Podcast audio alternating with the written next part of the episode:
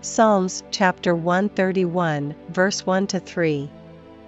Lord, my heart is not haughty, nor mine eyes lofty, neither do I exercise myself in great matters, or in things too high for me. Surely I have behaved and quieted myself, as a child that is weaned of his mother, my soul is even as a weaned child. Let Israel hope in the Lord from henceforth and forever.